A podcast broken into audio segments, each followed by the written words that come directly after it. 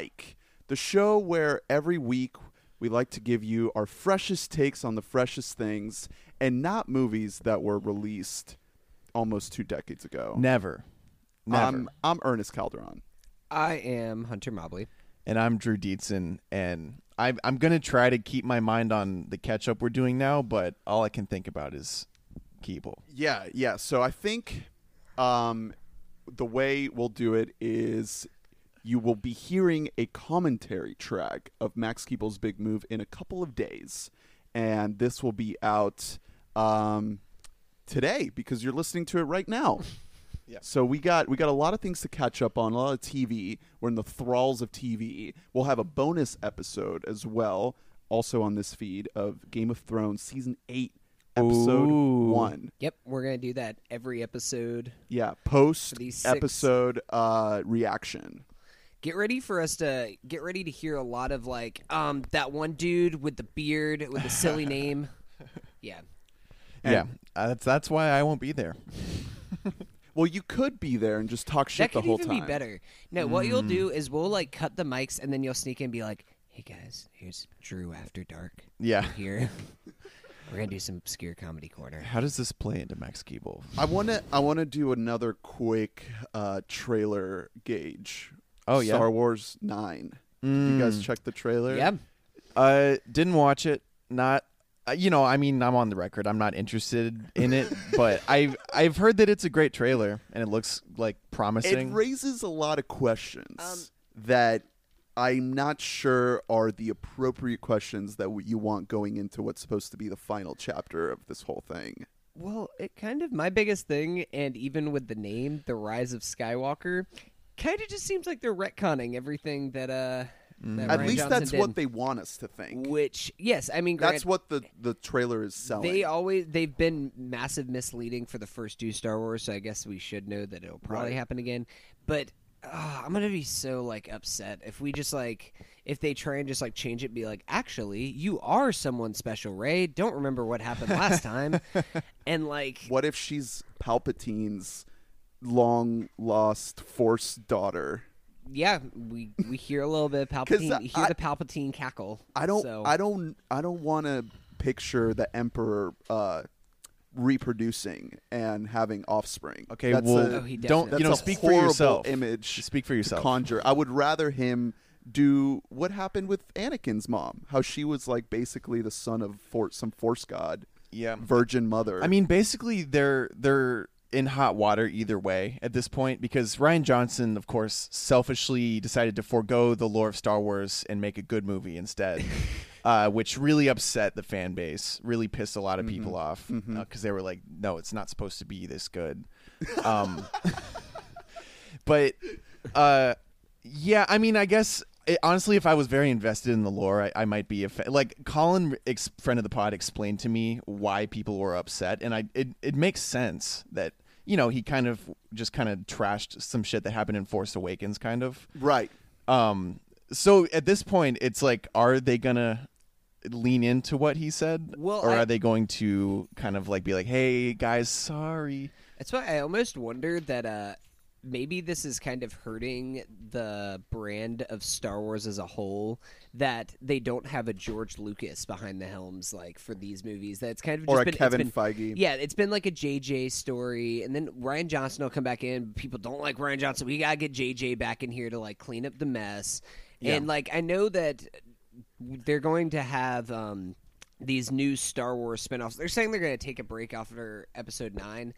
I'll believe that when I see it. We're I know still that getting they the already Disney have the Plus shows, Mandalorian, yeah. and yeah, they already have all these other things. So eh, I don't know how much. Maybe like a year off or something. I don't think it's going to be that much of a break. I will say, I thought the trailer looked good. Like the look of it, the Yeah. tone. JJ is so Rey good at busts capturing. out the busts out the lightsaber, does a little backflippy. Yeah, and just was just the neat. aesthetic of it. Like you can tell that JJ just has this love for Star Wars.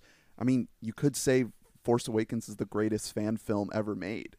yeah. and going into this final episode, of of course, I'm worried about you know trying to go back and pander to the nostalgia of it all. That doesn't seem like a wise decision. But I trust JJ. I, Force Awakens is a fucking great movie. JJ movie. knows how to make a good movie. Like that's just kind of what he does. Is he gets like at least the feel of mm-hmm. something. yeah, the down king of the everything. seven. Yeah, like he's. But I mean, I I'm being mean. I, I think that this is gonna be good. I, I already saw Leia in the trailer. I tear up a little bit. Yep. That's gonna. I know that I'm gonna be at wreck in the theater whenever this happens. So I just I'm. It, it was what it was. I'm glad that we at least have a title now, since we were going into like.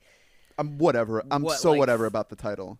I It- yeah I don't. Rise give a What of is shit it? Sky- about- The Rise of Skywalker. No, like I don't care about the title, but I'm just glad there is a title Yeah. since we're now like eight months out and people are like, "Hey, what's the movie what- called? What's this movie called?" Just Ep nine. There is one theory floating around that Skywalker is going to be the new name of Jedi. And that Skywalker is just going to be the mantle that the heroes take on moving forward. I'm mean, a Skywalker. all You're a Skywalkers. Skywalker. yeah, what? Yeah, whatever. it could work Yeah, if, I they, mean, if yeah. they do it right. It could. On, I was thinking about it the other day. I think I'm stealing this from another pod, but Luke, the name Skywalker is like bad. Like it's Yeah. it's like a it sounds like a B movie character name to be like, uh, yeah, he he flies a spaceship. Uh, Luke Skywalker, that's his name, and the movie's Star Wars. the original name was Star Killer, Whoa. which is what JJ borrowed for the big killer base. Yeah. Uh, oh, there is. Speaking of that, we see the remains of a Death Star or Star Killer base or Yeah, something. I don't know. I don't know. It seems like JJ we're with his revisiting a lot mysteries. of the same planets. Yeah. At least from uh, So I saw. we'll we'll see it. I'm gonna see it. So we'll see. uh, all right, let's get to catch up. Drew, why don't you start us off? Well, w- yeah, we all need to talk about the first two episodes of Barry uh, Okay. On HBO. Uh, we'll we'll get a little spoilery. I guess Yeah. we'll put up a bumper when yeah, we do that. skip skip forward, or Yeah. do, should we do some spoiler free thoughts? Yeah, yeah, really quick because we, we last week we talked about how you know we all recommend the show. I I encourage anyone who's hesitant after three or four reps, just keep going, keep trucking, finish the season. Um, you know what is your time valuable? Well, really, no, it's not. Really, once you hit Ep four in season one of Barry, you're like, okay, I'm all in. Yeah, you should be in at that point. But even if you're not, just finish the season. And so with season two, season one ends on a very like big note, a very heavy note that leaves everything in question about like what's going to happen in the Yeah. future. Great s- cliffhanger. Season two uh, picks up like immediately with the exact same energy of the best episodes of season one. Um, in every single way, The- like I fell in love with the show all over again immediately. Uh, they they they're it's a well-oiled machine already. Like early into season two, it's already like boom. Uh, this show has itself figured out on every level. I think. Um, so not to uh, like I want to get into why this is because I like comparing things to other things. Uh, it makes me seem smart. right, right, right. My my girlfriend like you know Allison's her impression of me is like, and did you see how like this was influenced by this other thing, and perhaps like the Beatles perhaps are in there. Anyway, I want to talk. Joseph Campbell. So I, there are two different comparisons with this show, and I want to tell you why it's better than either comparison. So the first comparison that you can make is all these this new uh, upspring of Apatow comedy series that have this like darker color palette, uh, and they're comedic, uh, but in a more improvised way. Uh, so I'm thinking like girls, like love, like uh, Crashing. yeah, any of these shows. This first of all, Barry is better than that because it's not afraid to actually swing comedically. Like the comedy bits in this are like kind of like Silicon Valley bits where it's very written, like it's very like trying to be comedy. It's not just like, oh, we'll just turn the camera on and hopefully someone's funny. that's getting old. Like I, I love improv, but that's getting a little old. Um, because it doesn't always hit. Right, You know? right, yeah. You can't rely on magic twenty four seven. Um, so it's not afraid to tell like actual good jokes. And the reason I think season two is already better than season one is because the character jokes are kicking in now. Because uh, situational jokes are great because you know situational comedy is a whole genre, but character jokes are jokes that you can only like like if you know the character well. It's a joke that's based on the character's point of view. You know what I mean? and the world that they've established. Yeah, exactly. Just the fact that we have this, uh, the contrast of this class, of this uh, the, this group of people trying to be actors, and you know, not being the best at it, and there's comedy that comes from that. Yeah. And then there's like the harsh violence of Barry's assassin well, life. I'm, yeah, I'm going to talk about that too, actually. Um, but but really quick, uh, character jokes can go wrong in a show like any Chuck Lorre show. Think, you know, Two and a Half Men. That's only character jokes because it's all, you know, I'm a man whore, I'm an I'm a nerd, and I'm a kid who says bad words. All the jokes are based around that one joke of the character. But this show is perspective based character jokes. It's a big difference. I don't want to get too annoyingly in depth, but Hank mm-hmm. Okay, yeah. I- is unbelievably. so I was going to actually shout him out. Anthony Carrigan. He is the MVP of this season so far. yeah, that's what we said He is- last week. he's just that first like- episode. and then even more so in episode two, the way that he is able to balance because I mean season one they almost they just played his like menacing look just as like a humorous thing that he's just like such like a flamboyant yeah. kind of a guy. By, yeah. By the way, this but- this actor actually has alopecia in real life. Oh, he genuinely has no hair. That's why he looks so creepy. Yeah. Um, but now in like this season, we're starting to see kind of the darkness of him. That yeah, he leads a Chechen mob. Like that's not something to just fuck around with. And there's one moment where he talks to Barry. He's just like, "Look, Barry, like." I'm not asking you. Like I'm Yeah. telling you, you have to do this. Exactly. And you're like, oh shit. So yeah, Like, that's fuck. that's one reason the he's menace, working is, better. the Yeah. menace is very yeah, effective. they're giving him depth, and also his character jokes are working out because we actually know him. When we first met him, I wasn't really buying the character because he was starting off the bat with the silly jokes, and I was like, I don't know you yet. I don't know. really cartoony. Yeah, I was Yeah. like, I don't know that you're a silly guy yet, so you can't make these jokes yet. But now that we know him, when he makes a perspective joke, I have an example. Even Barry says, uh, it's not that bad of a spoiler, but he's just like, "Am I evil?" to Hank, and Hank is like. Oh my god, totally. Do I not tell you that enough? Like, I'm so Yeah. sorry. You, yeah, you're so evil. like, that's a character joke because it's his perspective is that on the concept of evil. Yeah. Um, but also we know that he wants to be Barry's friend. Like Yeah, he exactly. looks he it, he doesn't look at his relationship with Barry as like purely uh transactional or professional. He's like we're buds. Yeah. We're buds. We're hanging out, we're shooting people. Yeah. It's cool. Um, and so that also leads into what you were saying with this juxtaposition of violence and comedy, because the natural comparison there is Tarantino stuff. Yeah. that's his whole deal. A lot of the time, you know, he can lean more really into drama. really violent but Yeah. somehow hilarious. I had uh, years ago. Uh, this is a. I hate to admit this on air, but I did take an improv class uh, years ago. This is past life, uh, and I had- my teacher this this one time. He was like he boiled down Tarantino's whole shtick. He was like, yeah, all he, he just has like Seinfeld dialogue next to violence, and it makes e- each thing work better because it's a shock when it switches from one to the other. Um, and I've never looked at Tarantino movies the same way. Right. Some of them, you know, they obviously transcend that because it's brilliant filmmaking, etc. But I think Barry is better than most Tarantino actually because it updates both of those things. Uh, the violence is better because it's not cool violence. Uh, Tarantino's violence is like almost glorifying yeah, violence. It's like look at how much blood. Yeah. Isn't this awesome? Exactly. It's like bad. At, It's like hell yeah. I want to. I want to slice up a guy with a sword. Barry's violence is horrific. Like it never depicts it in a good way. It depicts it in a way that is scarring these characters Mm. for life, which is uh, the right move. If the violence was gratuitous, then this would be just another like toxic Yeah. masculinity. So quote unquote, let's show. let's slip a little bit into spoilers here. So if you really don't want to know any plot details, this is the time to either pause or skip forward. But that point is so true for the flashbacks that we get of his military life. Yes. Oh my because God, there is no, there's almost no comedy there, and it works. It's not jarring because we get this true moment of. Like pretty much PTSD that Barry is going yeah, through. and what makes it so much more effective is that like he kills a couple people and like people there like cheering him. They're like, "Yeah, you're a cold blooded killer, man. You fucking did it!" Like, Yeah. and it's like, oh shit like this and that's actually how like military life is just like there's like shooting like it's like people like with herding cows or something like Yeah. that they're Yeah. like innocent civilians well, in the Middle uh, East sniping them Yeah. hundreds of yards away. Yeah, I mean this this show has a scathing critique of the military in Yeah. its DNA, definitely. So one uh one other point that I wanted to make, now that we're dipping a little bit into spoilers, is one thing that I love about the show so much is that there are no two repet there are never repetitive characters. Every character has their own own thing. Yes. and especially with um, I'm blanking on his name, but at the end of season one, um, the Chechens team up with uh, is it the Bolivians? Yes. and the Bolivians leader.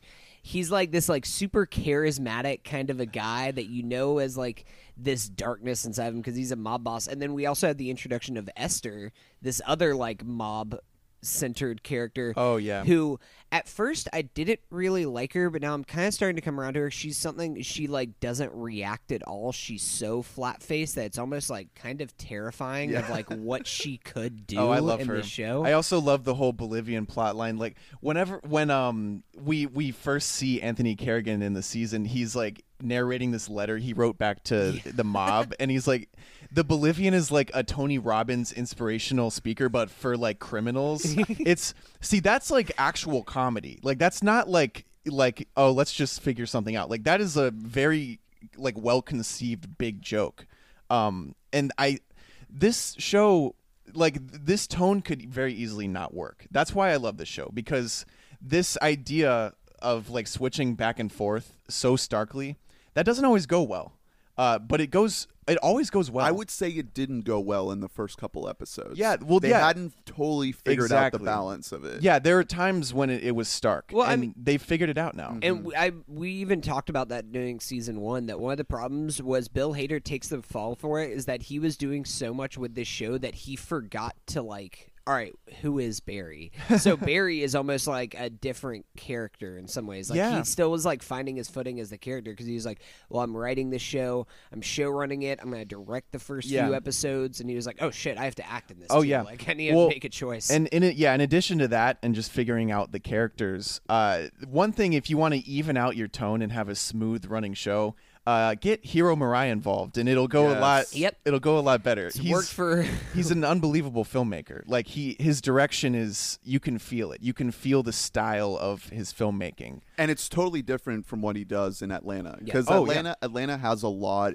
of uh yeah it just has this this kind of style to it because it's they're- not they're- as hyper stylized. Exactly. as Yeah, something Atlanta, is like is. art housey because they're trying to establish this otherworldly feel. Yeah. And with Barry, I, I I'm thinking uh, about the uh, the scene with uh, Sarah Goldberg, uh, her character. What's her name? Uh, the girl, I forget. I don't Uh, classic m guys on a podcast. Like, oh, what's that female character name? I don't know. well, anyway, the Barry. actress, the actress is Sally. is- Yeah. yeah, Sally the Rooney. Uh, actress yeah, I is only Sarah know Goldberg. actor names. So she has this subplot where she's actually starting to book some gigs, and we see her meeting with some agents and Yeah. going through the the real. And they do these fake. They shot Oh. these fake shows, and I'm sure Murai was involved with that. They too. did re- that. Didn't that remind you kind of of Atlanta's TV parody? Yeah, Yeah. yeah, It was yeah. so funny, Really and good. Not only does it touch on the um, just the kind of hurdles that females have to go through and she has that sit down with her female agent that's like you just got to play the game Yeah. but it also shows just like the experience of just trying to be a working actor Yeah, no, I love whenever they do that bit. And my favorite one of the little clips that they show is it's um somebody having a talk with like uh, the three other women, like, but you don't see them, and she's just like, "You are a strong woman. Like, you can actually get through this yourself." And they're like, "Come on in here, secretary." And then she's still just like a secretary. Yeah. and they're like, she still can't actually get Yeah. a, any kind of a significant role doing anything. I- There's yeah. another part where she's like a Star Trek character, pretty much, and she's just layered in so much makeup you can't even tell who she is. Yeah. But yeah, I mean, it really touches on how difficult it is for like women to break through. Yeah. So the way that it's able to balance the tone of the show itself and also make these statements on society Yes. and Hollywood as a whole. Yeah, and that's again, that's the other thing that elevates this over any of these uh, comedies that I'm talking about is the plot is extremely effortful. On that side, it it doesn't stray away from being like full on tragic when getting into their careers because being an actor is a horrific. Uh, experience. Like it's your job is going to job interviews basically and the interview is just you acting. Right. Like that's a nightmare. And also i mean we got to touch on henry winkler too and how not only is he distraught with the the apparent pretty much death of his love but also just you can tell that this class is all he has and he's trying to channel this whole uh, kind of bygone career that he never had and he- talks to barry about like trying to do a, a, a play that's his story and he wants to be really involved Mm. in it. I got tapes. I got years of tapes. Uh, well, that's that's another. I have another scene with him that I wanted to talk about uh, because another thing I love about the show is that it has a very like solid plot that's like traceable, but it also has that old school film thing of like it unfolds like you don't know everything about the scene when it starts. Yeah. Uh, the scene I'm talking about is when you just see Henry Winkler going to a farmer's market. You don't know why he's Oh, there. yeah. He never the scene before in a lot of shows he'd be like, "I'm going to go to the farmer's market to see my son," but we don't know that he's there for his son. He just shows up. He's looking at this guy, and you're like, what, "Do they have a relationship?" he starts dropping all the food. Yeah, and then and then the worker ad is like, "Hey, dad," and you're like, "Whoa!" Yeah. Like that's good uh, writing and good filmmaking. Is like slowly letting it unravel. It doesn't have to be a total mystery. Just little moments of like you're a little bit of confusion elevate any TV show. I think. Yeah. Uh, the last thing I wanted to touch on before we move on is this kind of development of the cop, the old partner, um, pretty much figuring out that it's Barry. Yeah. Or Yeah. he's at least like fully onto it. He's very point. like on the train, and now I mean they flipped Fuchs, and Yeah. Fuchs is now trying to bust. Really That's like where we're left off on the end of episode two. great And development. I love the development, and also like I was kind of I was missing Fu- as much as I loved the first episode of the show. Like I was like I want Fuchs to come back into stra- into the fray. I like really miss this guy, and now it's after he was like willing to do anything for Barry season one, seeing that kind of flip that he's been caught at this point, and, And Barry is Barry has fucked him over at this point that he's just like, all right, you know what, fuck it, I'm just gonna Yeah. I'm gonna take you down. I can't. I can't wait to keep seeing it. Uh, so what else we got? What else? What else do we got? Um, a few. Yeah, I watched a few movies today, or not today, but this week. Uh, Sex, Lies, and Videotape. Soderbergh, right? Classic movie. Yeah, ni- like 1989. Have you guys seen first, this? It's his first movie. Have you seen it? Sundance. Uh, I read the script in one of my classes in college, but I don't think I ever saw it. you didn't. I see. I'm in the same class that you're Okay. talking about right now, and I watched it and read the script. Whoa. So 100, here I come. 100. percent uh, I only watch good movies if it's like mandatory. Right. Otherwise, yeah. Otherwise, it's trash. But this was an amazing movie. So yeah, this is Soderbergh's directorial debut. Before this point, he had been a cinematographer for other movies, uh, but he directed this, and very notably, he wrote it. He never writes his movies, um, and I don't know why he doesn't because this script is outstandingly good. Like it's very simple, uh, kind of straightforward, but it has all these little little details that add up to being like a well polished script. Like you wouldn't think that this would be as It's James Spader, right? so mm. yeah, I was gonna say my my whole life, I I- you know I haven't watched a lot of old movies. I James Spader has just been around. Mm-hmm. He was on the blacklist, and I always just kind of laugh because in the commercials he would just have that hat on, and I'd be like, "Why is James Spader on my TV right now? Like, go away." He was Robert California. Never never was a huge fan of that. Uh, Don't for, you keep forgetting he was the voice of Ultron. Okay, Ultron doesn't work without Spader. yes, Spader. He really brings a lot to Ultron. No, so I've always just kind of like uh, as an afterthought in this movie. He's like putting on like an Oscar-worthy performance. Uh, he's in, in like a supporting role, but he basically plays uh, a catalyst. Like he comes into this town and he upends this couple's relationship. He like plants this seed of doubt in in her mind that like her husband is cheating because he is with her own sister. Um, all the acting in it is great. Andie MacDowell plays our leading lady. Um, if you don't like movies where you don't like any of the characters, then don't watch this because none of the characters are truly our surrogate. Andie MacDowell comes close, but she is not fully like our our girl. You know what I mean? Like all these characters have a lot of flaws. Uh, that happens to be my favorite kind of script.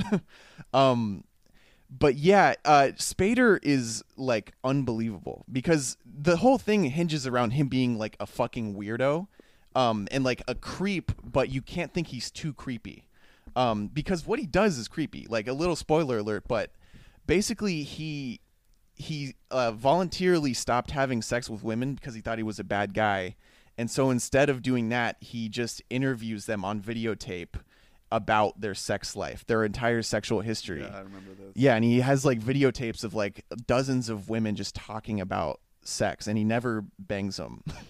So like he's you know he's a creepy dude, but he has to play it right on this line of like because the thing is the whole movie we have to be thinking, well, does this leading lady end up with James Spader?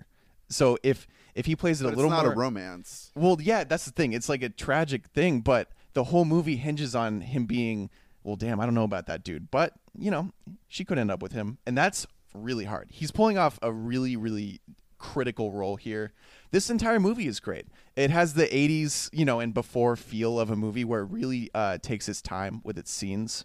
Um, the pacing of it is like it, it's not that it goes slow like it's not a drag but just scenes play out extremely slowly but in a way that is conducive to reality kind of like some, some scenes in eighth grade have that feel mm-hmm. where it's just like almost painfully slow you're like oh my god this is too real It's right like now. too close to reality. yeah you're like oh jesus christ um but yeah it's it's an awesome movie awesome script uh What fascinating year is it? 90 something? i think it's 89 89. Oh, 89. it has it just it has a lot to say about relationships and like the un, the seedy underside of everybody's relationship that you don't want to think about not not necessarily just cheating but just all the little incompatibilities that you just kind of bury in your mind and he gets them to talk about it all. yeah it's it's an awesome movie uh like i can't i can't uh Soderbergh. yeah i, I highly recommend I it It is think- odd that he doesn't. He did a lot more writing earlier in his career, but the last movie of his, like feature length, he's done a couple shorts. Um, but the last feature length movie that he wrote and directed was Solaris back in 2002. Ooh, Clooney. Weird. Yeah. Um, there are theories that um, Logan Lucky was written under a pseudonym by Yeah. him. That's what I was about Yeah. to say. Yeah. Uh, but there are also theories that his wife wrote that actually under a pseudonym. Anyway, uh, I highly recommend this if you want to watch a good throwback movie. Really, really solid. Sex, Lies, and Videotape. Yeah. Um, and then uh, to juxtapose that, like I said, I had to watch that. I, I hated watching a good movie. The, it sucks. Um, so your parabola here. well, I, we, we need to talk about the parabola because The parabola is broken. the I'm it's all yeah I'm in a spiral of self doubt right now about my parabola of watchability uh, because I watched Noah Centineo's new vehicle on Netflix. Oh no. It's called The Perfect Date. So if you don't know, which you should, I if you're- don't, You know, if you're a fan of like art house cinema, you got to know the name Noah Centineo. He is essentially he was he's been on an ABC family show called The Fosters for like 4 years. So he built up like a fan base of like, you know, young girls who think he's a hunk. Uh and last year he exploded onto the Netflix scene. He became their guy, like their teen heartthrob. Uh because he he had uh like co-starring or supporting roles in um to all the boys I've loved before, which was a huge hit for Netflix. It's based on a very popular book. Uh and then also another one, Sierra Burgess is a loser. Um, and he played, you know, he, he's a very convincing, like, hot high school dude in both of these movies. I only saw, um, I did see To All the Boys I Love Before. I didn't see the other one. How is it? It's actually, like, if you want to watch, like, a schlocky or, like, a teen high school movie with a modern feel to it, it's, it's not bad. Like, it's not a great movie, of course. Uh, but it's a lot better than most of the other like 13 reasons why type shit that you'll find Yeah. on Netflix. Yeah, it's it's better than those. I've always heard a lot of good things that, like, as far as teen movies go, that this is one of the better ones in the last yeah, few years. I would definitely agree with that. They're making a sequel uh, without Noah, and the fans are outraged. Oh This Um, dude is He was up too to, busy making uh, the perfect date. yeah, Well, no, I was gonna say he signed up to to be a a co lead of Charlie's Angels, yeah. He, I the mean, remake. this dude is yeah. He exploded onto the scene last year. Like he's a full blown uh, star at this point. Like we, everyone knows his name.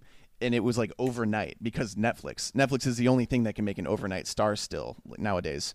Uh, and he was charming in that movie. He was very charming, and he he played like a jockish guy who, uh, he, he fake dates this like nerdy girl because they both want to trick other people into thinking they're dating to make them jealous. Uh, you know, pretty classic like '90s uh, rom com Right. style premise. It was, you know, it's fine. It's a fine movie. Uh, this movie is one of the worst movies I've seen ever in my life. Uh, the the perfect date. Essentially, what I'm trying to think of another example, but sometimes a character will play a role and the studio will be like, all right, we're going to pump out another movie where you're just doing the exact same shit again. And it's going to be way worse, but because you're doing the same role, people are going to watch it. Because they took that premise of uh, Noah is your fake boyfriend and they just turn that into a movie where he he plays this fundamentally flawed character where he's he, Noah Centineo is like a jockish, hunky looking guy. And he plays like this entrepreneurial high school kid who has one friend and is somehow an outcast, even though he's Noah Centineo. And he invents an app to uh, book fake dates for girls who want to make their boyfriends jealous. Oh no. It is one of it's fundamentally flawed because a he can't he has to play a jock. I'm sorry, he can't be a guy with one friend. He's Noah Centineo. Like it's a joke. Um, and B, we can't relate to this character. It's not just like, oh yeah, you know how you're just like in high school and you're like starting businesses so you can get into Yale. Not, it doesn't work. You know, you know computers. You yeah, know it's code. it's all awful. And the movie, the pacing is all. It just starts. The plot starts within like like three minutes. Like the plot is in full force. It like it doesn't. It's like you don't need to meet anybody. Like just go, just go. Um, horrible pacing. Uh, it's like re- really short to the point that like you don't feel like anything at all happened in the entire movie. Like I'm a fan of short movies. This is too short. Uh, it's like probably 85 minutes. Uh, and I'm very sorry, Noah. Like he did get fucked by Netflix because they gave him a horrible movie, but I was kind of getting vibes that I got. Remember when I saw Mission Impossible Fallout and I was mm-hmm. talking about Cavill, and I was like, I, I just had this feeling that something was a little off about his face. It wasn't anything big. Like he's still a really attractive dude, but with these like really hunky dudes who bank on being a ten, you know, if, if one of their eyes like sinks, yeah, a, if they're sinks a little if they're bit, a bad actor, then Yeah. they have a very short shelf life. Yeah, I or mean, if, yeah, or if their jaw gets a little bit smaller for whatever reason, like all of a sudden you're looking at less roles. I Right. and there were some shots in this. Uh, my girlfriend Allison also picked up on this. She was like, "What happened to him? It's only been a year, but he looks different." just Uh, compared to how he looked in To All the Boys. yeah, so like he's, I mean, just based on his uh, star power and like his social following and everything, he's booked for the next couple years. Like he'll be in stuff, but past that, I don't know. He might have an expiration date. yikes. So Uh, you know how I know that I'm out on this movie? Everything about it. well, because the character's name is Brooks Rattigan. That's one of the worst fictional names I've ever heard in my life. Brooks Rattigan. Well, it, it would work for like a preppy like villain character. yeah, I don't. I already don't like him. Yeah, His name and, is fucking Brooks Rattigan. and the thing is, like all of these movies exist kind of as fantasy for people who are not in high school yet. Any high, like even Mean Girls, it's for people in middle school to be like, "Damn, that's what high school is like." Yeah. Definitely. so like, it makes sense that it's all like wrong. Like n- high school is Yeah, nothing see, like we this, had High School Musical, which was like, exactly what. high Yeah, school That- is yeah. like. yeah, we got the real shit. yeah. It's the only like down to earth. They don't. But, high I mean- today don't know. I mean, to that point though, Netflix has cornered this market on teen movies. Like, Yeah. It, like, movies like this just don't get ma- get don't get wide releases anymore. I know, and Unless it's something like Booksmart or something like that that's coming out soon. That's going to be like uh, at least a mid-budget kind of a thing. Yeah, but yeah. But that's not even aimed at children. even rom coms and stuff like that are kind of dying in society. Yeah. like at least for because they don't make as much money as they used to. And you could just put out like How to Lose a Guy in Ten Days, throw Matthew McConaughey in there. Yeah, and just have him lean against a woman in the in the poster for And the movie. people are like, "I'm in. Take all of my money yeah, right I'm now." in. Kate Hudson, yeah, she's in. And so I mean, it's kind of smart for them because I know that there's. I looked on Letterboxd and there are plenty of people who like absolutely love this movie that are like probably younger. They're just like, dude, he's just Noah's so hot. Well, that's the thing is like even as a guilty pleasure, this fails. This is why my parabola is in shambles right now. I'm like furiously scribbling on a notepad as, on graph paper as we speak. I it goes. It goes into the negative. yeah, I mean there are outliers to any formula. You know, Right. I know math, mm-hmm. but this movie is a one. So by my formula, it should be an eight in terms of watchability. This, in terms of watchability, it's also like a, it's like a two. it's like you're dividing by zero. Yeah, there were moments. Error, there, error. Yeah, there were moments. Yeah, yeah. My, I put it in my calculator, and it, it it didn't work. Uh, there are moments of like great laughability because this movie gets like little things wrong, like the room style, like poor, like just execution errors. Where like like the lighting and the, or, the or, like sets. no yeah noah there's a moment where noah is talking to his dad. He's like you know why don't you clean up this place? It's a mess. And then it's like a wide shot and it's like a clean ass house. Like they didn't think to like just put like a sock on the ground or something. Like and it's not played as a joke. It's just like yeah i know it's dirty in here. It's like that's That's really like basic shit that they messed up. That's why I think this whole movie was a rush job. They were just like, all right, Centineo, uh, just give the same plot and just like go, go, go, make it right now while he's bankable. Um, another thing that happens is th- there's a car scene where they use ADR, which is, if you don't know, that's when they record the lines to dub over uh, the audio in post uh, to fix, like, you know, just for editing purposes. But usually that's done in like over the shoulder shots, ADR, so that you don't see their mouth moving. Right. Or they just match up the mouth moving very well. They're in this car, like, singing a song that's playing, and it's not they're not singing that song. They're just like saying random words with their mouths, and you can see it. Oh, It's like a com, like it's like a like mess. they just shot in. They were like, just just do anything. We don't know what song we're gonna Yeah, put like, here yet. Just like really just make it up. basic X's and O's of making a movie. Like they really drop the ball in every way. So watch it. Highly Netflix. recommend. Uh, Yeah. Just this will pull you in. Just this Well, no, tagline right here. I just well, I wanted to tell people because if you want like a guilty pleasure teen movie, you might like uh, "To All the Boys I've Loved Before." It's it's just better in every way, and it's still like you know I would still give it like a six, maybe seven at, if I'm generous. Mm-hmm. But this is worse in every way. Don't even start it. Don't e- just don't don't do it. I did it so you don't have to. What's You're the- welcome. What's the tagline? So the uh, tagline is "He's whoever you want him to be," but then the That's description. terrifying. yeah, that's yeah, that's really scary. The description is "No boo, no problem." it's just oh, no. like that's the algorithm worst. coming alive. Yeah. No boo, no problem. Boop boop beep. Make That's probably movie. it. This movie was just like shot and written by computers. like it's all not real. It's insane. It's fundamental. Is Chris Nelson who directed this? Is he even a real person? no, is it's my question. yeah, it's a pseudonym Is for he- Watson, the IBM computer that won Jeopardy. It it's insane. Uh, like fundamentally, think of a movie like She's All That. Have you guys seen that? It's a cl- Yeah. classic Oh. '90s rom com. Freddie cross Prinze. cross dress. So that God. movie exists as a fantasy. Oh wait, I'm thinking of She's the Man. No, yeah, she's all that. Is Freddie Prinze asked this girl out on as a dare to be like, "Hey, ask the weird girl out," and then she like puts her hair down, and he's like, "Whoa, actually, I'm in love with you." And then she finds out that he did it as a dare, and she's like, "Actually, I don't love you now." And then they end up together. Like that's most movies mm-hmm. follow something just like that, Yeah. but it works because it's like our protagonist is this relatable girl, really, and also Freddie, who is a jock. But there's no one of that nature in this. You don't relate to the weird girl because she's a bitch, and everybody's rich in this movie. That's another problem. And you don't relate to him because he's like a, this weird Steve Jobs like sociopath. Like there's nothing good about it. I'm done. All so right. um Stop the one clock. so I just want to bring up like the guy who wrote this, Steve Bloom. He was a writer on James and the Giant Peach. So like he's written like a good movie before. Maybe they just paid him for a script that he wrote a- already he had. wrote for a Rob Reiner movie too, The Sure Thing. Don't know about and that. I just I I don't know what I happened. mean, it's. I think it what really. happened? I think it's just a rush job. Some movies, the time frame of them is like they just have two weeks to make a movie, and it, you just can't do it. right. So I'm Unless you're Harmony Korine oh, in South Beach, Miami. hey, So, man, look at that transition. So, just go ahead, listeners, go ahead and cave out a solid like 45 minutes for the next segment here. This past week, I saw The Beach Bum.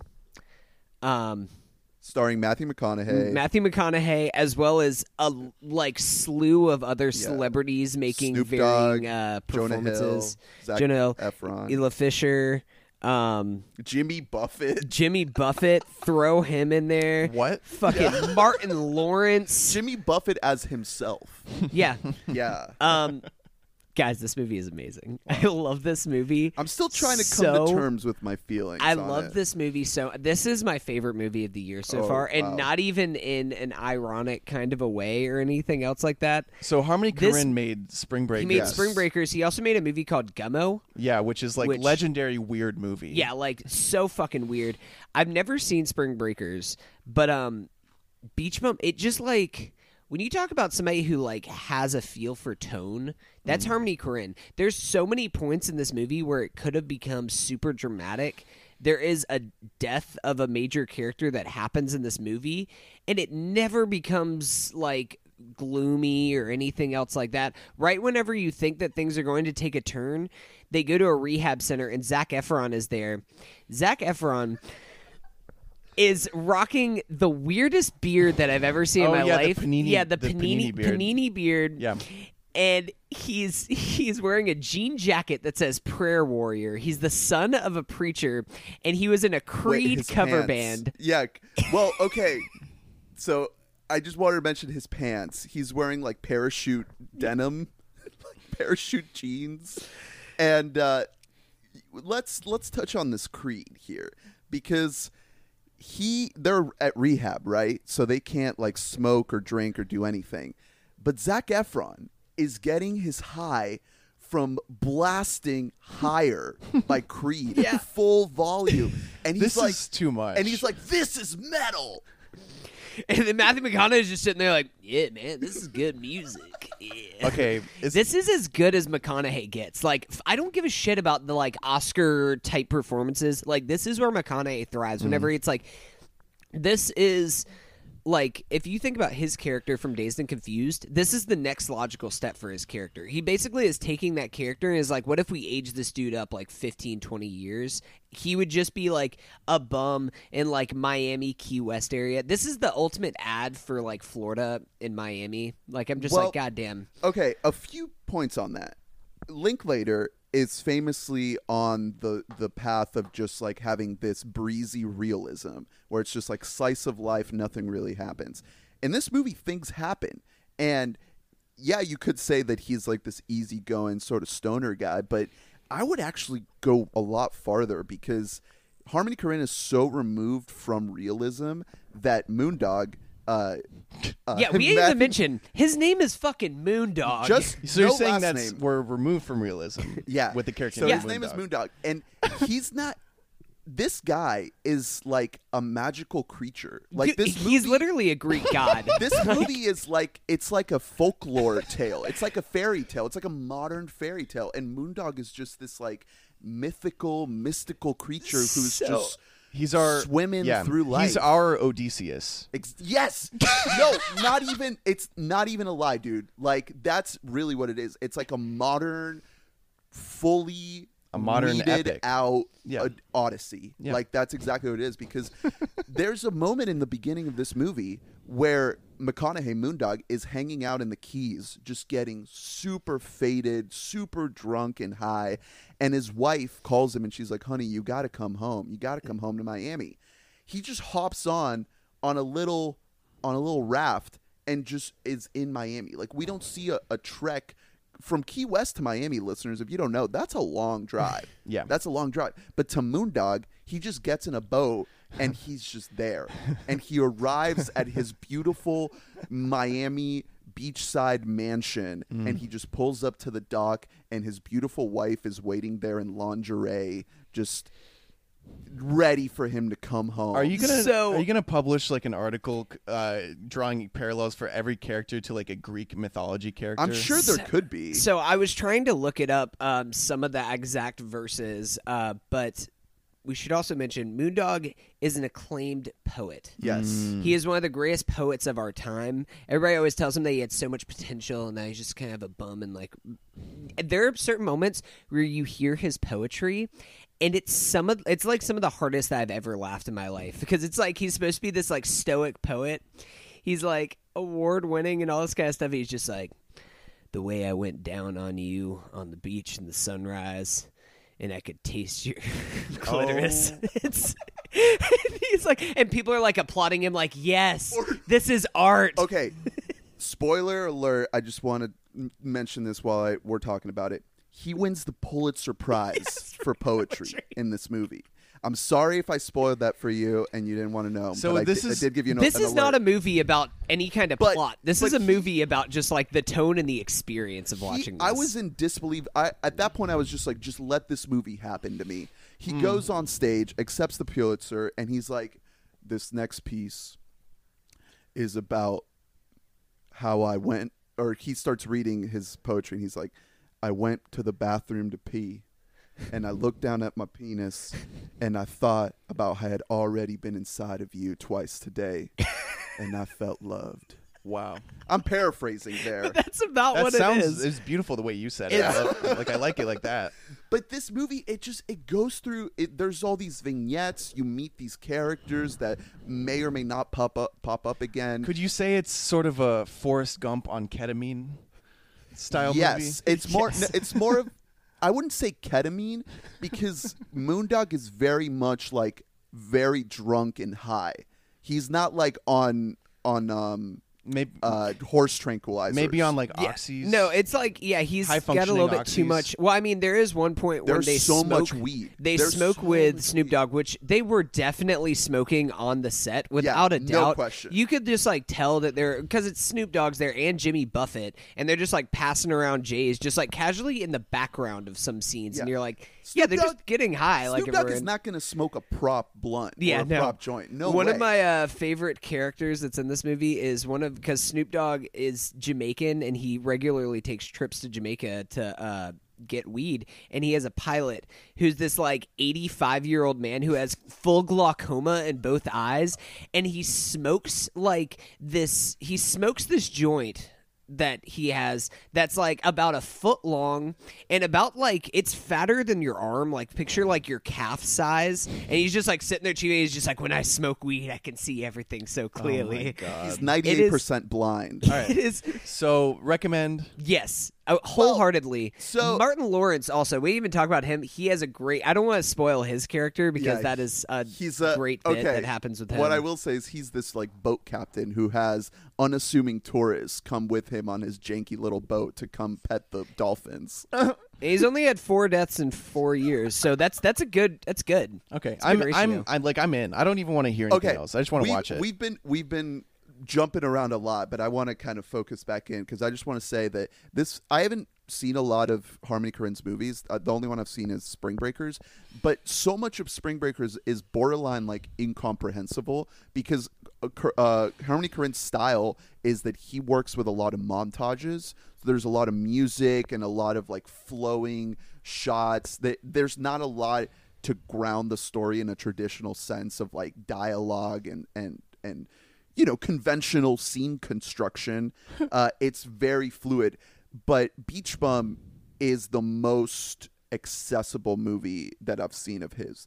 Uh, I well, I guess just compared to Spring Breakers, so much of i'm assuming Breakers- that's more accessible than gummo but yeah. Spr- also gummo you can't find anywhere too so that Yeah, so much of Spring Breakers is just like really hazy, hazy. Like you just feel like you're in a trance.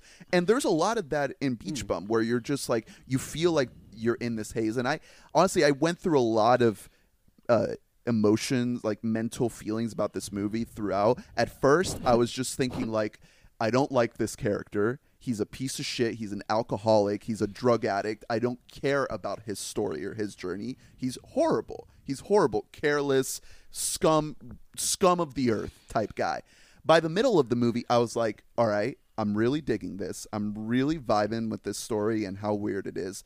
But I kind of wish that it was a little bit more straightforward because it is so kind of hazy and you just feel like you are kind of high and you're not like fully focused on what's happening. But by the end of the movie, I was I was just so kind of fully on board with not knowing what was going to happen next and seeing Moondog go through this whole fucking weird journey of it, something that is just so removed from reality. Like this movie does not it does not concern itself with giving you something like raw and emotional. It's just like let's show this guy being in a perpetual sense of being fucked up. Well, and- okay. Moondog is never hungover. He is always fucked up. He never feels the repercussions of any of the stuff he does. and that's why I love this movie is that it never like I said that it never really gets dramatic or anything else like that and I just I kind of love how lighthearted like a movie like this is it's not trying to make an at first I really thought that the movie was going to reach a point where it was going to make like a negative statement of like a warning just like don't end up like Moondog. But Right. instead Moondog is almost like something to be praised. And like you can't just be like Moondog because there is nothing else like Moondog. I think- Moondog is so surreal. And a lot of it is credit to Harmony Korine because he does like some weird editing tricks and stuff like that where you're like kind of like chopped around in a scene and everything else. And Yeah. it really does give you that sensation where you almost feel like you're high watching it. Like it's very You're in a disorienting and delirious. Uh, I will say though, I think there is a point to the movie. I think he, there is a message there. It's kind of muddled because of how kind of weird the movie is, but I think he is trying to make a little bit of a dig at um, the what we deem to be this prestigious lifestyle. You know, I think he Oh, yeah. he's trying to dig at a couple different things, but he is trying to make fun of just that that the type of people that live in South Beach in full luxury, massive mansions, Oh, yeah. excess, all of that. Well, it becomes more of a statement. I mean, there is a little bit of an indictment on Moondog, but also with the Isla, uh, Isla Fisher character and with Snoop Dogg, that they just have these giant fucking mansions that they're just like, yeah, we can just have like these big ass fucking parties there. Everybody's just fucking each other. It's all fine. Yeah. Like this is all just a thing. And then like there are all characters who are like, they would just be like archetype tropes. But something about the writing elevates it, like uh, Jonah Hill's oh character my god, he's so as funny. as Okay. a poetry You- you guys- producer. you guys have to stop. No, I know. It's just I just this movie is just his it's, choice with the way he delivered his lines, I was so on. It's board like with Academy Award worthy, like just because he makes a choice, and I was just all in on every one of his Yeah, scenes. it's like that's not a person. Like nobody would talk like that, but it just works for this movie. right. It just works. Uh, I uh want to watch it. yeah. I No, caught the last showing of it in yeah, Orlando, that's so you're the gonna problem. have to wait. It's it's we hard really, to track down. We really should have hopped on this movie earlier. I would have rather watched this than Dumbo or any of the other shit films that we reviewed Listen, recently. man, you got if Dumbo's in theaters, you gotta watch Dumbo. Yeah. What what can I say? We're a film podcast. I when I went to see Beach Bum, there was only one other person in the theater. So it was just me and one guy. it wasn't Matthew McConaughey. He's like, this movie is not doing good. He's like, damn, All I didn't know right, they were right. filming me. All right, uh, let me breeze through my stuff because we're already almost at an hour in, um, and then we can wrap it up. All right, so I watched the first episode of season two of Killing Eve. The show's back. Um, how how does it pick up? it's it's uh it's heading in this interesting direction where season one was all about getting these two characters, Eve and Villeneuve, to uh, um, Together. that's her name, right? Villanelle. Villanelle. Villanelle. Getting them together and sort of that chase, cat and mouse, Yeah. you know, criminal and cop sort of deal. Mm-hmm. But now that they did meet at the end and how that left off, it puts the show in an interesting place where, like, how much can you mine this story? Yeah. How can you rearrange things? How can you sort of build a more engaging, interesting story that grows and evolves now that that sort of thing has been exhausted? And Yeah. what they're doing is they're doing two things. They're making it so they're exploring this obsessive nature that they have with each other. How they're it's not just that they're into each other or that they're Yeah. in love or that they fancy each other or anything like that. It's this strange, like really obsessive thing where Yeah. they just can't help but to constantly be thinking about yeah, the well, other. this this concept is getting more and more play in movies and TV of like you know, you know the classic example is Batman and the Joker. Yeah. how Batman needs the Joker to just to function. He needs villains. That's like something that's perfectly played with in the Lego Batman movie, and one of the reasons why I love that movie is because it actually like it reaches that point where they're like, "Oh shit, yeah, we do kind of yeah. need each So other." this this survive." takes it a step But- farther. well, though. at, at least in this first episode, it honestly is more interesting than something like Batman because Batman is all about like these broader strokes about yeah, I mean it's a fucking hero movie. Yeah. This is like an uh, obviously the character of Bruce Wayne is a great character, but at least what Sandra O oh is doing with Eve, there is this the way she plays it is like you can tell that she really is kind of like showing signs of uh of being an addict of being like, horny like for Villanelle. not just also. horny, but there is this obsessive compulsive nature to the way she's behaving. where Oh, she's, yeah. she's having like withdrawals and like she's freaked out about how much this woman is consuming her life. Uh, and then Villanelle, we get more uh, kind of groundwork about how evil she is and and the horrible things she's willing to do. Yeah, yeah. It's I mean it's a great dynamic. The show in general is more about its characters' relationships. ding dong, uh, ding dong. We, should have, pause. We have someone at the door. Oh yeah. This is a segment. Okay, so where were we? Killing Eve. Yeah. Uh, yeah, great show. Season two, excited, renewed for season three. Um, hoping it maintains its quality because I, I really, really dig it. Uh, last couple things before we wrap up. Fosse Verdon on FX is the show about the true story of Mr. Bob Fosse and Gwen Verdon. Uh, Bob Fosse, famous director, choreographer of both stage and screen, and it's kind of this um, common tale of the tortured artist and the the the abusive uh, hero and and you know the the thing that uh, BoJack makes fun of that all prestige shows Yeah, yeah, is. yeah. But this this version, not only is it a true story about a real life guy, but it's done in this really stylistic, theatrical, jazzy way that just exudes the style that Bob Fosse was known for and the precision that he demanded from his dancers and from his crew on all of these projects. So I've only seen the first episode, which covers um, kind of like the the the the time in his career where he really started to ascend. I mean, he was already a, a successful um, director, but this is this first episode is like when he makes Cabaret, uh, which became a huge hit. Liza Minnelli, um, it won like eight Oscars or something. But Sam Rockwell's performance as Bob Fosse and Michelle Williams' performance as Gwen Verdon are what I'm here for because Nice. they're both phenomenal. So good. And just the style, the editing, the shot composition, all of the set design is so Um, intricate, precise, detailed oriented. Where is this available? FX? Okay. Oh, that reminds me. That was another thing that I was going to talk about. So, my parents canceled their Xfinity account, which was what I was bumming uh, all of my Yeah. TV watching on. And I was also bumming off of your parents. So- Dr. Rafa. yeah, Listen, I can give you my parents. I guess. All right, we could we could make a deal. But see, I was thinking because I, I really enjoyed my time with uh, PlayStation Vue when I did my quick Yeah. free trial for the Oscars. Same. And I was thinking like, okay, is it worth it to pay the forty five bucks a month for this if I'm only going to be watching really Killing Eve and Fosse Verdon right as of now? There might be other things that'll come up on my radar um, as the the year goes on so far, I don't regret the decision because these two shows are pretty fucking good.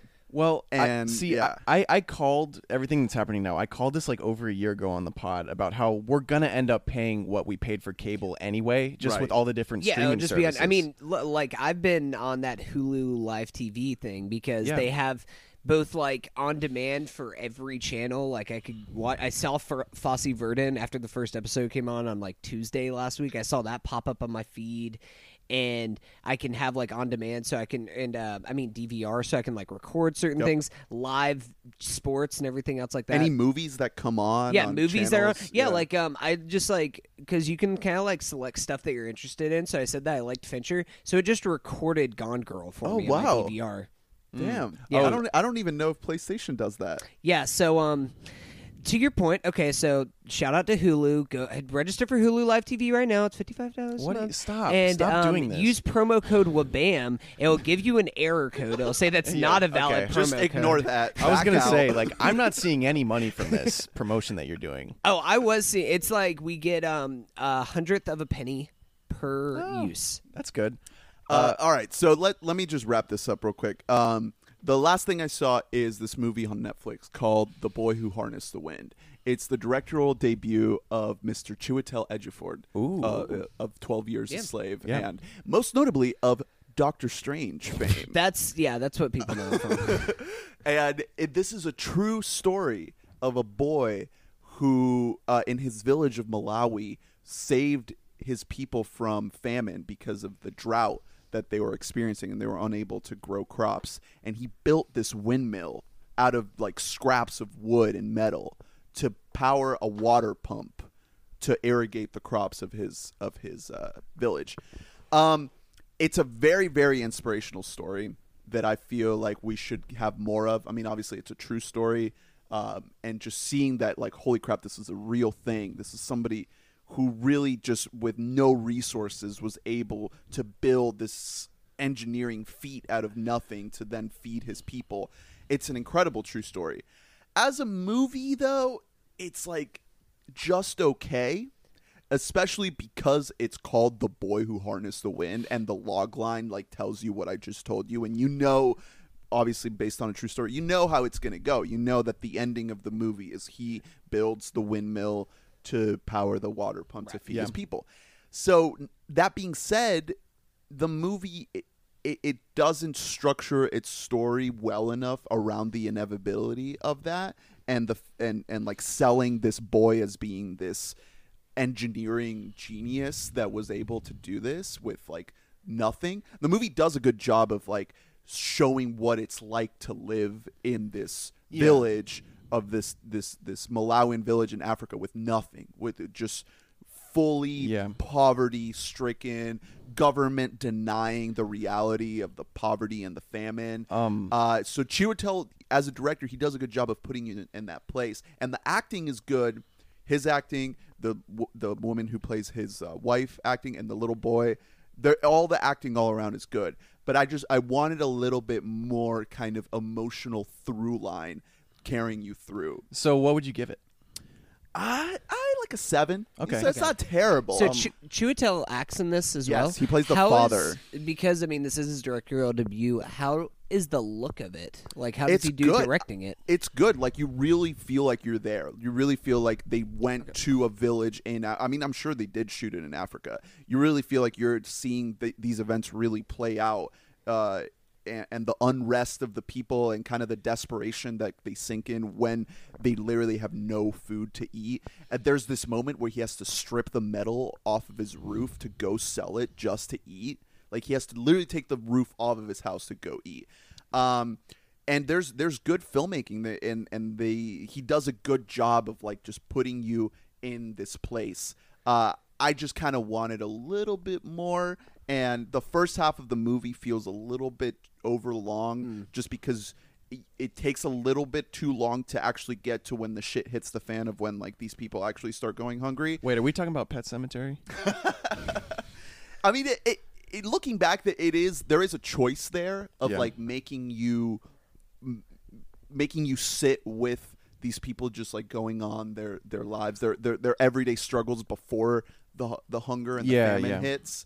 Uh, but structurally, I, I, I think Chiwetel is a solid director. Good. This he- just being his first feature, there's a couple of things that like felt a little bit performative and Yeah, yeah. unnecessary. Did he write the screenplay for this? Yes. Okay. Well, you you made an interesting point about how we're getting more stories like this now about people in poverty. Like not even necessarily foreign like from foreign places. Right. Like just generally more stories about people with nothing because when I was watching this fucking The Perfect Date like all I was thinking of, of was the privilege of every character because Oh my God. Noah well because Noah is playing like uh, the lower class guy he's an Yeah. outsider because he goes to public school and he's talking about how his dad's like a bum uh, who used to be a writer or whatever, and he's like, "Yeah, my dad just decided he was fine with being where he is." And they live in like a nice house, and he this kid owns a car. Yeah, they don't have real problems. Yeah, this kid. Yeah, exactly. So eventually, that is gets like obviously there are plenty of great stories to be told about people with affluence, but there are uh, a lot of untapped stories about people with nothing. Well, Right. yeah, this is the big reason why I even watched this movie and why I wanted to bring it up is because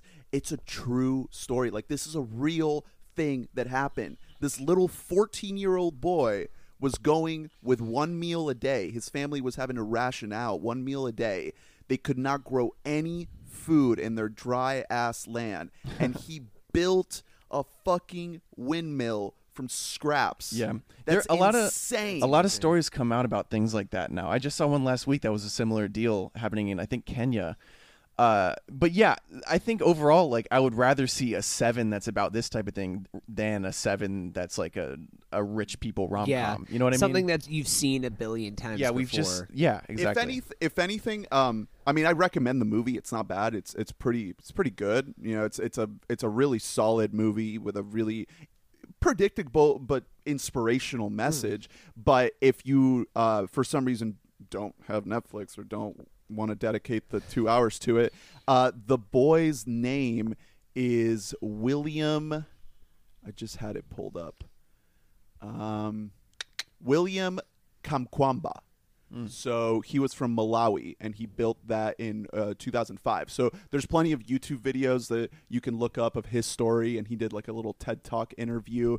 So it's it's a really great movie. Um, Chiwetel Ejiofor, Netflix, The Boy Who Harnessed the Wind. cool. Uh, all right, boys, let's wrap it up. Yeah, I'm I'm getting fucking I'm starting to tweak because I haven't watched Max Keeble in several hours and I need to see it again. You could uh, you could follow us at We Bought a Mic, uh, Twitter, Instagram. Um, you guys, Twitter, Letterboxd. Yeah, Twitter, Letterboxd, Hunt Mobley. Um, oh, I'm working on a piece that I'm gonna put up this week on my website, Beach Bum. huntmobley.com. No, it's gonna be a piece about Game of Thrones and the death of monoculture. Okay, Ooh. that's yeah, Big that's a picture thing. kind of things. Yeah, please stay tuned to our bonus episode. Uh, we're going to be doing six episodes for the next six weeks for the six final episodes of Game of All right. Thrones. Um, Just me and I'm- Ernie, dream yeah. team. I mean, listen, I'm gonna pop in and I'm gonna pop off. I think we're gonna we might have Harry on tonight. So, Okay, yeah, yeah, So nice. you might you might be seeing some special guests. Um, but yeah, I'm on Twitter at Drew D I E T Z E N. Also, Letterboxd uh, Drew D. I just posted a quick little review there. Uh, but Pet yeah, Sematary. yeah, yeah. That's the one. Yeah, yeah. Quick Yeah, check out me uh, also on Letterboxd at Calderness. I posted a review of Shazam and Pet Sematary. And Beach Bum. Also, Uh, have you read uh, Beach Bum one? Not yet. I I'm, did Beach I'm Bum still one. figuring out my thoughts. um, Twelve out of ten. also follow. I plugged it a few times, but follow me on Spotify. Just like the same thing. Just search my name. I think I'll pop up. I have a lot of playlists. I just made a new one that's uh, like a deep dive into 80s and 90s indie rock music. Uh, said that like a cop. In- indie rock music. Music. um but yeah I, I wanted to get deeper into that world so i made a huge playlist uh it's great Dope. I'm Dope. great. All right, stick around. Uh, you'll be getting a commentary, special commentary episode of Max Keeble's Big Move in just a few days, uh, and also our Game of Thrones coverage. So thank you. Thanks for li- thanks for listening. Thanks for sticking around. We love you. Keep it with Bammy. Keep it real. Stay fresh. Goodbye.